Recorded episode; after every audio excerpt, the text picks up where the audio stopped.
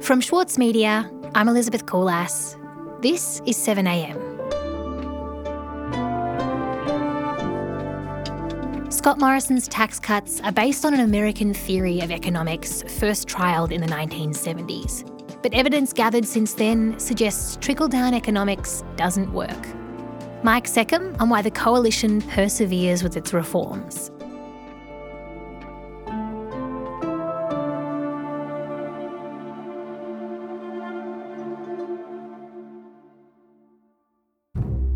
Let's move on to the government's tax cuts now. Good result for millions of Aussies. The one hundred fifty-eight billion dollars package was shored up after Labor backflipped and voted in favour of the plan. This is a win tonight, not for the government, not for the Liberal or National parties. This is a win for those hard-working Australians quietly going about their lives. Mike, Morrison's tax package has passed through the parliament. Tell me what's in that package. Well, the essence of it is that it flattens out the tax scales. So instead of having four marginal rates, there will now only be three, and they will be set at nineteen percent, thirty percent and forty-five percent. And the most important change, once it's finally all in place, is that that middle rate, thirty percent, will cover everyone earning from forty-five thousand dollars up to two hundred thousand dollars. Mike Seckham is national correspondent for The Saturday Paper. And the number of people paying the top marginal rate will go down to just six percent of the population on their calculation. So ninety-four percent of taxpayers will pay no more than thirty percent of their earnings in income tax. By the year, what, twenty twenty-four or something like that, when it when it closes out? By twenty twenty-four is when it closes out, yes, when the final tranche of the tax cuts comes in. Labor made a show of objecting to the third stage, but when push came to shove in the Senate, they voted with the government to get it through.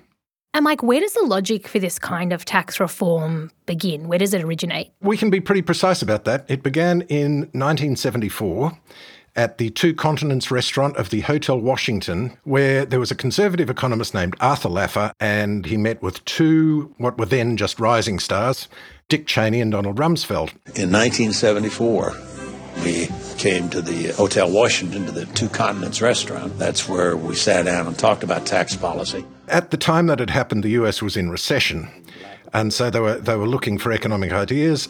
And Art drew uh, the Laffer curve. And on a serviette, Laffer sketched out something that became famous as the Laffer curve. And what the heck is a Laffer curve? The fundamental premise of the Laffer curve is pretty simple, and that is that if you have a tax rate of zero, the government gets no money. But if you have a tax rate of one hundred percent, the government gets no money either because no one bothers to work. So somewhere between zero and one hundred, they say, there is an optimal point where the government gets its maximised return and working people also get the maximised return for their labours. And so Laffer's suggestion was that if you actually cut the tax rates, the government could stimulate economic activity and ultimately get higher revenue on the premise that the whole economy would work harder and faster and there would be a boom in uh, jobs and growth. So, Mike, this theory does have other names, though, because the Laffer curve is kind of the economic wonk term in comparison to some of the others. Is that right? Yeah, yeah. Some of the others are supply-side economics, which you hear around a little bit, or Reaganomics, which is uh, because it was Reagan who was president at the time. Even more well-known is trickle-down economics, and um, there was a famous phrase by George Bush Senior who called it voodoo economics. Did the idea catch on? Well, yes, it did, because among certain people of conservative bent, certain economists, politicians, and particularly, of course, business leaders and wealthy individuals thought the idea of lowering taxes was a wonderful idea. So Laffer went on and became a, an economic advisor to President Reagan, who implemented his prescription and progressively cut taxes. He cut the marginal income tax rate from seventy percent all the way down to twenty-eight percent. In Britain, Margaret Thatcher also became a devotee of this theory. She uh, spread the philosophy further that tax cuts spur growth, and it came to Australia in a small way, but we didn't have a right-wing government at the time, so it was much more muted. But nonetheless, ever since then, there has been a sort of global push, particularly in, in the Anglosphere, to cut taxes on the basis that that will encourage economic investment and growth. And in a nutshell, the idea basically is give the wealthy more and everybody will benefit. That'll flow down to all parts of the economy, to all people. Yes, hence the trickle-down bit. Uh, I might add that the famous economist J K Galbraith had a great quote to the effect that conservatives were engaged in one of mankind's oldest exercises in moral philosophy, that is, the search for a superior moral justification for selfishness. And you might say that the Laffer curve provided just that justification. It allowed people to believe that if the wealthy got more, everyone would benefit. And in a way, that is also the premise of the Morrison tax cuts package we've just witnessed. Yes, as it was the premise of the business tax cuts that this government's put through, that that would also encourage economic activity. But yes, it's it's absolutely the premise on which their tax decisions are being made. We'll be right back.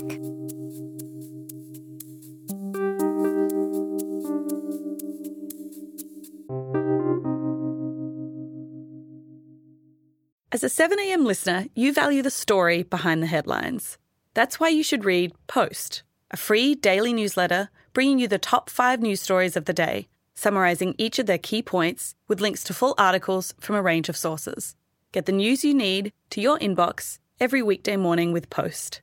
Sign up at thesaturdaypaper.com.au slash newsletters. For Sloane Crosley, writing about the loss of a friend may not have provided catharsis, but it did allow for the possibility of a better ending. Like, you have this amazing meal that's this friendship, and then you have a really, really, really, really bad dessert with shards of glass in it. And then, like, the book is like, you know, those little chunks of chocolate that come with the bill. I'm Michael Williams. Join me for this week's episode of Read This as I talk to Sloane Crosley about her latest, Grief is for People. Listen wherever you get your podcasts. Mike Seckham, you've described trickle-down economics as the underpinning of this Morrison tax package that passed late last week. The theory was developed by the American economist Arthur Laffer. Is he still influential? He's still going around the world spruiking his economic vision and is still well-received in some circles. Back in twenty fifteen, which was the year Scott Morrison became Treasurer, the Australian Chamber of Commerce and Industry brought Laffer out to Australia to um, help with their campaign for lower business taxes. And they took him down to Canberra and he did the rounds there. He met with various key government figures, um, including the then Assistant Treasurer Kelly O'Dwyer, and including also a group of liberal free marketeers called the Modest Members. And among those people, then Assistant Treasurer, now Treasurer Josh Frydenberg, had uh, a picture taken of himself grinning as he stood there with Laffer. And so he's coming out to do speeches at all kinds of think tanks and other economic institutes. He went to the Institute of Public Affairs, which of course is very influential in policy formulation for the conservative side of politics.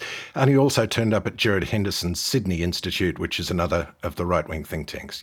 On his way through, he appeared on R N Breakfast with Fran Kelly. Well, we had the most phenomenal economy of all time. It was the best single recovery in U S history, I mean, to be honest with you. Now, it's true, America was in recession and came out of recession, but as Kelly pointed out to him, that was a very rosy view of Reaganomics. I mean, critics say the biggest impact of those Reagan tax cuts was to double the U S budget deficit to one hundred fifty-five billion dollars and triple government debt to more than two trillion dollars. So, in short, as their tax revenue fell, they uh, they had to resort to borrowing more money. Uh, you know, we, we did do that. We did a lot of spending, especially defense spending. But all taxes are bad, Fran, and some are worse than others. It's become the popular wisdom then that big government is bad. Reagan famously said that government wasn't the answer, it was the problem. And the Laffer curve has become kind of policy orthodoxy since the seventies. Does it actually work? In a word, no. Uh, one of the big flaws with it is that instead of maximising revenue, as we've said, it reduces government revenue. And so we have to either fund it with debt or we have to make government smaller, or we can decrease the level of services that's offered to the populace. And it tends to be the case that, that government debt has gone up, even as some services have declined. And what about the ability for these income tax cuts to stimulate growth? Can they kind of make up for lost ground there? Well, that's one of the interesting questions here. Back in two thousand twelve, the U S Congressional Research Service, which is a non-partisan body which does research to advise lawmakers, set out to establish whether there had been any association between lowering tax rates and increasing economic growth, and it found no correlation whatsoever. They went back for sixty-five years and found that there was no clear relationship between reduction in tax and economic growth. In fact, economic growth had been stronger when taxes were higher. The other thing that that report found, which was probably even more damning for the whole supply-side theory, was that, and I'm quoting here, the top tax reductions appear to be associated with the increasing concentration of income at the top of the income distribution. So in other words, the tax cuts not only didn't encourage growth, but they promoted inequality at the same time. Mike, if we move on to Australia, what are we seeing here? Well, in Australia, it has to be said, because we have not embraced this theory to quite the same degree, inequality has not grown to the same degree. Nonetheless, it's a huge issue and it's a rapidly growing one in Australia. And according to analysis from the Australian Council of Social Service, between the year two thousand and two thousand eight, it grew more rapidly here than in all but two other developed countries. So we were a little late to the party, but at this point, inequality is growing extremely rapidly in Australia. In terms of wealth distribution, the top twenty percent of the population have about seventy times, seven zero times, more wealth than the bottom twenty percent. And the bottom forty percent of households own just five percent of all wealth. So it's enormously skewed towards the top. And I mean, obviously there are massive impacts with deepening inequality on social cohesion. But how does inequality work for the economy, even if we just look at it as an economic argument? In the long term, it slows economic growth, and there have now been a wealth of other studies on this on this basis showing that, in fact, societies where wealth and income are more equally distributed actually perform better in overall economic terms because everyone has skin in the game, and so things go along rather better than they do when things are dramatically skewed to the rich. And so that all being said, what are the likely outcomes of these Morrison tax cuts on, you know, the next decade or two of Australian economic growth? Well, we can expect for a start that there will be much less revenue for government and greater inequality. Uh, the Grattan Institute did an analysis of this and found that at least forty billion dollars a year would need to be cut from government spending by twenty thirty as a result of these cuts, which bodes ill for all kinds of government services provided to people, health, education, et cetera. The coalition counter-argument is that it won't have to cut services because it will uh, encourage the growth of jobs. And as a result of that, there will have to be much less spending on welfare. So um, the other argument, part of the argument, is that because we're going into economic surplus, budget surplus, the government will have to pay less interest on its debt. But that seems to be a very heroic assumption, according to most economic analysts. And so, you know, that being said, there seems to be a, quite a bit of wishful thinking going on in the way these numbers are being shifted around and projected forward. Why are these cuts being handed on? There's a couple of possibilities, I suppose. One is that the government still really believes, despite all evidence to the contrary, that trickle-down economics will actually make us all better off. The other possibility is that it is governing for the rich and deliberately seeking to give them a bigger share of wealth at the expense of the rest of the population. And it all came from a cocktail napkin. It, it all came from a cocktail napkin and uh, and the non-wealthy people in Australia are going to pay the consequences long into the future, I suggest. Mike, thank you so much. No worries at all.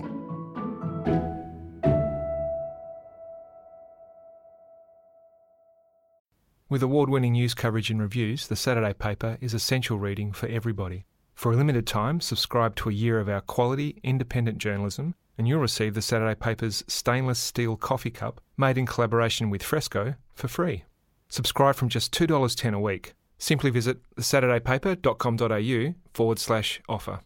The Saturday Paper. No hot takes.